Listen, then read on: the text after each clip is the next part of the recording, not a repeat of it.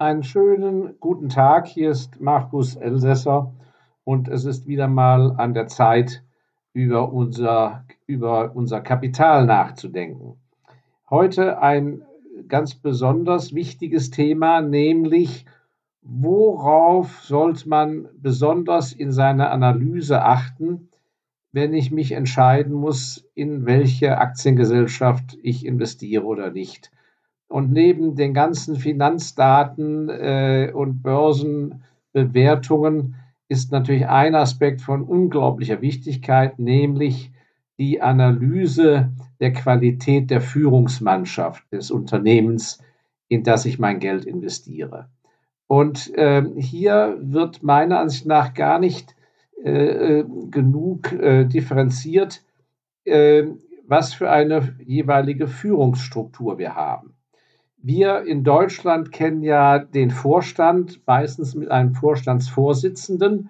Und das ist bei weitem nicht das gleiche wie das amerikanische System des Boards, wo äh, Non-Executives, also nicht Exekutive, und die Exekutiven, äh, die Spitze der Exekutive zusammensitzt. Aber darauf will ich gar nicht hinaus. Also nicht auf den Unterschied zwischen Aufsichtsrat, Vorstand in Deutschland und in Amerika und der Schweiz äh, der gemischte Board aus Non-Executives und Executives. Nein, ich möchte ganz bewusst auf die wirkliche Führungsspitze, nämlich den Number One Man, den Vorstandsvorsitzenden oder den CEO zu sprechen kommen.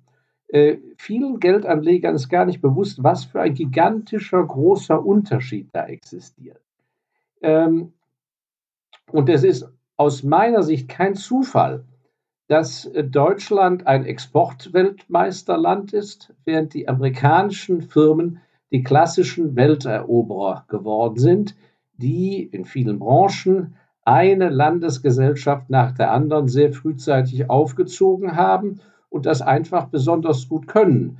Und es sind ja nicht nur Firmen wie Colgate und Coca-Cola, äh, sondern sehr viele amerikanische Firmen, die wirklich weltumspannend Landesorganisationen aufgezogen haben, während die Deutschen sehr viel mehr äh, ähm, natürlich auch mit ihren Firmen enorm viele Firmen äh, äh angesiedelt haben, die Welt über, aber äh, vergleichsweise weniger und eher, wie gesagt, das, äh, die, die Medaille des Exportweltmeisters sich geholt haben.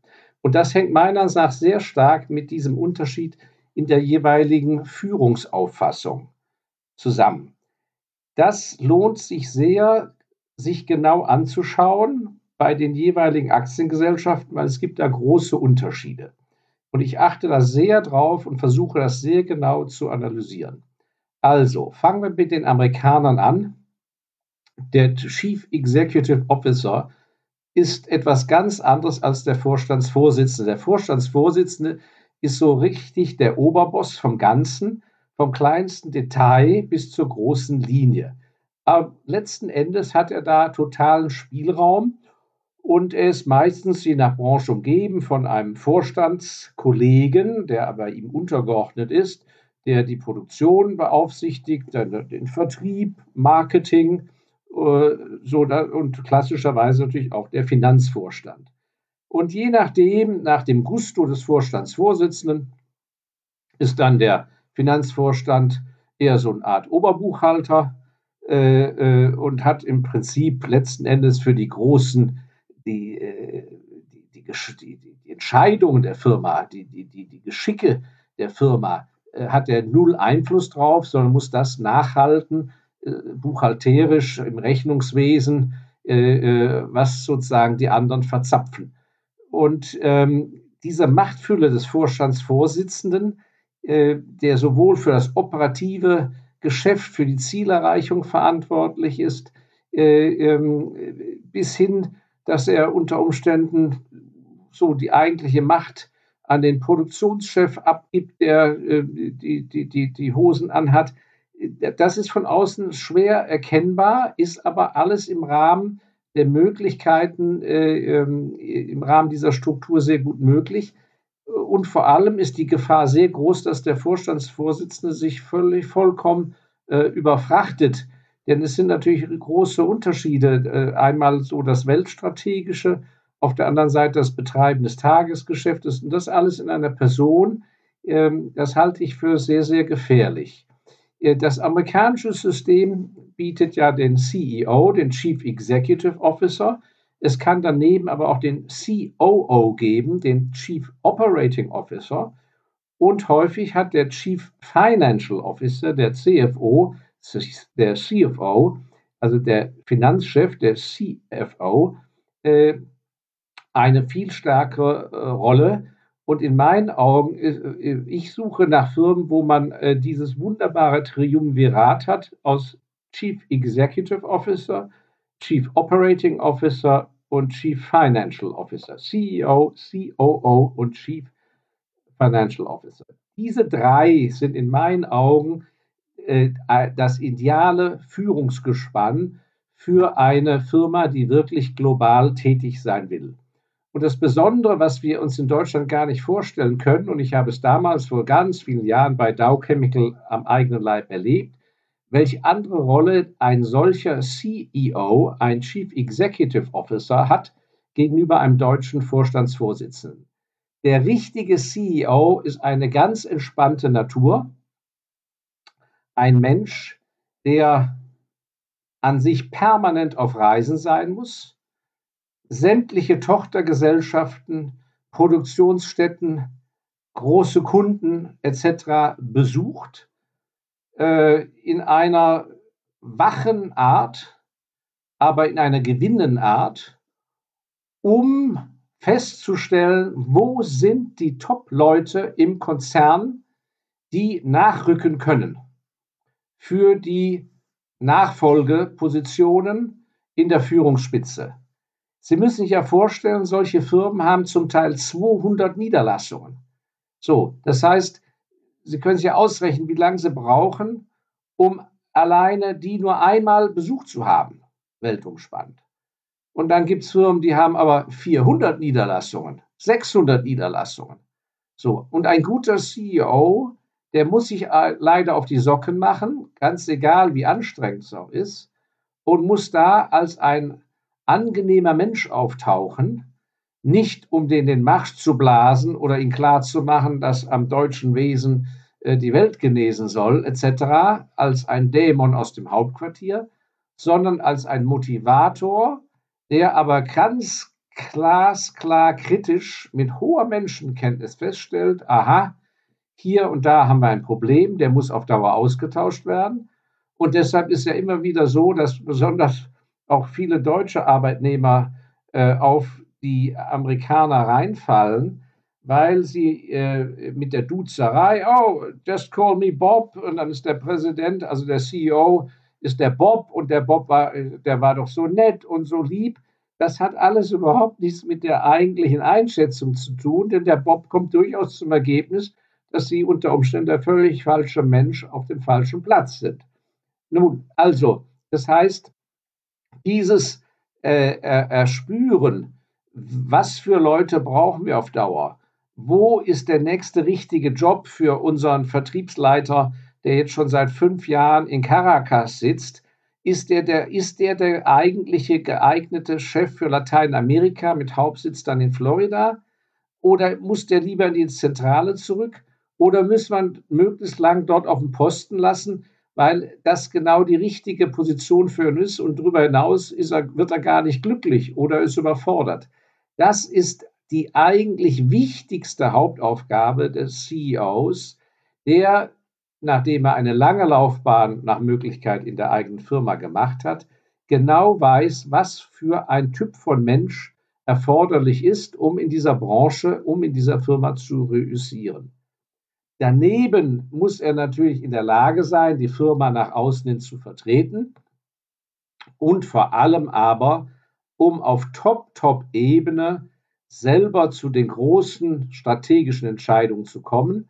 Denn ich würde mal behaupten, so alle fünf Jahre gibt es große Okkasionen, einen Konkurrenten aufzukaufen oder ein neues Geschäftsfeld dicht zu machen und dafür ein anderes äh, ranzuholen oder in bestimmte Produktionskapazitäten äh, zu investieren. Der gute CEO aufgrund seiner Losgelöstheit vom Tagesgeschäft muss selber auf diese Sachen kommen und nicht einfach nur, weil es ihm von irgendwelchen Investmentbankern oder irgendwelchen Rechtsanwälten angetragen wird oder weil jemand äh, im Non-Executive, auf der Non-Executive-Seite, im Board, im Verwaltungsrat, äh, weil er denen irgendwie in den Hintern kriechen will, weil er weiß, die würden dieses oder jenes gerne sehen. Vom Typus her, wie gesagt, äh, so ein Job äh, kann, können nur ganz wenig Leute ausfüllen, weil es ist natürlich eine riesen äh, Versuchung, da zum Faulenzer zu werden und im Prinzip auf Vergnügungsreisen zu gehen. Und letzten Endes der eine geht eben auf die Reise, kommt zurück. Und äh, mein Großvater hat immer gesagt, es gibt zwei Typen von Menschen. Den einen können wir um die Welt schicken und der kommt irgendwie anders zurück. Und die anderen, den können wir zwei Jahre um die Welt schicken, der kommt im gleichen Kragen zurück der kommt im gleichen Kragen zurück. Das hat mich immer, fand ich lustig, wie er das formuliert hat und da hat er recht. Äh, und insofern äh, ist das von außen schwer zu beurteilen. Man muss versuchen, mit Insidern zu sprechen, die einfach sagen können, was ist das für einer? Ist das einfach nur ein Hans Dampf in allen Gassen, der fröhlich pfeifend durch die Welt marschiert und sich die Hände reibt, dass er jetzt mal sechs Jahre CEO sein kann und nicht den Druck des Tagesgeschäftes hat? Äh, oder ist das wirklich ein Konzernlenker? Und das ist, was man braucht. Und das ist eben nur möglich, wenn dieser Mensch vom eigentlichen Tagesgeschäft äh, äh, äh befreit ist. Und das geht nur, indem er einen ganz starken COO, einen Chief Operating Officer unter sich hat. Der Chief Operating Officer, das ist derjenige, der wirklich den ganzen Mist abarbeitet. Denn der hat unter sich den Produktionschef, den Marketingchef, den Vertriebschef, äh, in, je nach Branche, äh, Leiter Forschung Entwicklung, wie auch immer. Und das sind alles drei, äh, naturgemäß müssen diese jeweiligen Vorstände oder Geschäftsstellen, äh, Geschäftsleiter für die Produktion, das müssen Egoisten sein. Das müssen, an, das müssen im eigentlichen Sinne Fachidioten sein. Und der Produktionschef, der will am liebsten für seine Produktion alles vergoldet und in Edelstahl haben und er will nach Möglichkeit die Kapazitäten besonders groß haben. Und der Vertriebschef, der Vertriebschef, der will an sich alles so aufgestellt haben und die Konditionen so haben, damit er bei seinen ganzen großen Kunden möglichst gut durch die Türe kommt und nicht zur, zur Mina gemacht wird. Und der Marketingmensch, der ist an sich natürlich vollkommen produktverliebt und fühlt sich viel wohler, wenn er bei den Werbeagenturen sitzt, weil da ist alles viel cooler und viel eleganter und mit denen versteht er sich viel besser als mit dem blöden, blöden äh, Chief Financial Officer der eigenen Firma, der eben ständig mit den Kosten blöd kommt. Also das sind alles Leutchen, die enorm gut auf ihrem Feld sein müssen, aber für die eigentliche Firmenleitung untauglich sind, weil sie Ressortegoisten sind. Und diese Ressortegoismen, die kriegt man nur ausgeglichen durch einen knallharten Chief Operating Officer, durch einen COO, der eben diese Leute, äh, diese Graben, den Grabenkrieg zwischen diesen Heinis äh, ausgleicht, ja, und äh, einfach sieht, wie die Feuerstellen, die ständig da am Kokeln sind, wie er die löschen kann, damit jeden Tag die Firma ihr Soll erfüllt. So, und als, und als dritte Person in dem Triumvirat brauchen wir den Chief Financial Officer, der eben eine ganz starke Person ist, der nicht vor den bei den börsengeführten Firmen, der nicht vor den Analysten in die Knie geht, äh, der vor allem proaktiv wirklich äh, die Finanzen führt äh, und allen klar macht, was rechnet sich bei all den Vorschlägen, die aus den verschiedensten Ressorts kommen, was rechnet sich nicht. Und der von daher maßgeblichen Einfluss hat in der Ausrichtung der Firma nur Dinge anzugehen, die langfristig auch wirklich in eine hohe äh, Profitabilität führen. Man denkt immer, das ist ja automatisch so, das ist aber keineswegs automatisch so. Leute, die in einer Branche arbeiten, sind branchenverliebt und machen Dinge, die die Branche gerne sehen möchte. Ob sich damit eigentlich ein Haufen Geld verdienen lässt, das ist auf einem ganz anderen Blatt. Das ist aber letzten Endes entscheidend. So, und äh, für mich hängt ist es eindeutig, dass die Tatsache, dass in den USA wir viel, viel mehr hochprofitable äh, börsennotierte Firmen finden, viel mehr als in Deutschland und in manch anderen europäischen Land, hängt in meinen Augen damit zusammen, dass es dort deutlich mehr Firmen gibt, die in diesem Triumvirat, Tri, Triumvirat, Triumviratsystem äh, äh, arbeiten mit diesem starken CEO, dem CEO und dem Chief Financial Officer. Ganz ähm, äh, kritisch sehe ich es, wenn ich bei amerikanischen Firmen feststelle, dass also der CEO gleichzeitig auch der CEO ist, äh, der COO ist äh, äh, und auch gleichzeitig noch der Chairman, also Chairman, CEO und President und so weiter. Also so eine Titelagglomeration, das mag ich gar nicht, sondern ich mag wirklich diese Aufteilung und dann schaue ich mir natürlich auch die Personen an. So der Chief Operating Officer, das muss ein durchsetzungsstarker Mensch sein. Denn der CEO muss so äh, eher, würde ich sagen, ein, ein ganz gerissener, gerissener äh, Diplomat sein und kann durchaus auch ein Showman sein. Und der Chief Financial Officer muss in der Lage sein, bei aller Introvertiertheit, äh, den das, äh, das Zahlenwerk äh, manchmal vielleicht ja auch erfordert, muss in der Lage sein, die Firma gegenüber der Finanzwelt stark zu vertreten. Das gehört zu einer börsengelisteten Firma dazu und es ist falsch, wenn das nur der CEO macht. Der Chief Financial Officer ist letzten Endes der Botschafter äh, unserer Firma, also des Unternehmens, wo Sie investiert sind. Der muss der Botschafter gegenüber der ganzen Finanzcommunity sein und muss es schaffen, dass eben auch der letzte Pensionskassenmanager in Kalifornien und in Tokio und in Oslo äh, von dem äh, norwegischen Staatsfonds, dass die kapieren, warum unsere Firma eine Top-Firma ist und wie die Firma eigentlich funktioniert oder warum gewisse Zahlen schlecht aussehen, in Wirklichkeit aber gut sind. Das muss ein Chief Financial Officer machen.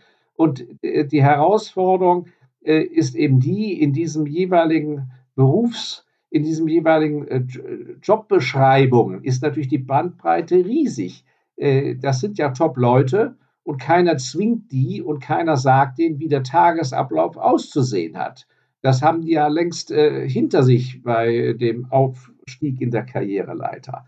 Äh, das heißt, das hängt wirklich von der Motivation des Einzelnen ab und deshalb ist es eben äh, auch mühsam Top-Firmen zu finden, aber es lohnt sich sehr. Und äh, wenn Sie sich mal wirklich Firmen anschauen, die über 10, 20 Jahre permanent wirklich per Saldo erfolgreich sind und wo sie auf Dauer als Aktionär einfach nur verdient haben auf der langen Linie von Kursrückgängen bedingt durch eine Besse an der Börse über zwei, drei Jahre, mal völlig abgesehen, spielt keine Rolle dann werden Sie meistens feststellen, dass es mit dieser Struktur zu tun hat. Und ich muss ehrlich sagen, ich bin überhaupt nicht äh, begeistert von dem deutschen System dieses äh, dominanten äh, Allround-Königs des Vorstandsvorsitzenden, der, äh, äh, der letzten Endes äh, das in dieser Fülle überhaupt nicht abdecken kann und letzten Endes eine aus meiner Sicht häufig also ein, ein, Papp, ein, ein Pappriese ist, also eine, eine, eine, eine, eine Figur, die äh, letzten Endes das gar nicht alles leisten kann. Ja, das war mal ein kleiner Ausblick äh, in die Welt des angelsächsischen, amerikanisch geprägten äh, Führungssystems. Wenn Sie selber eine Firma haben, denken Sie mal darüber nach, äh, ob da nicht Aspekte sind, die auch für Sie interessant sind. Und ansonsten für Sie als Kapitalanleger äh, schauen sich eben doch mal das alles genauer an. Das kriegt man ja wunderbar in den Geschäftsberichten alles mit. Äh, und ähm, es lässt sich ja dann auch in Chatrooms vertiefen. Ansonsten, wenn Sie sich für weiteres interessieren, wie immer der Hinweis auf unseren, äh, auf unseren Fonds, den Value Fonds, ME Fonds Special Values, 2002 gegründet der nach solchen Unternehmen systematisch sucht. Ansonsten ähm, mein YouTube-Kanal auf Markus Elsässer. Schauen Sie doch mal rein, gerne auch in das börsianische Quartett äh, von Mission Money. Und ähm,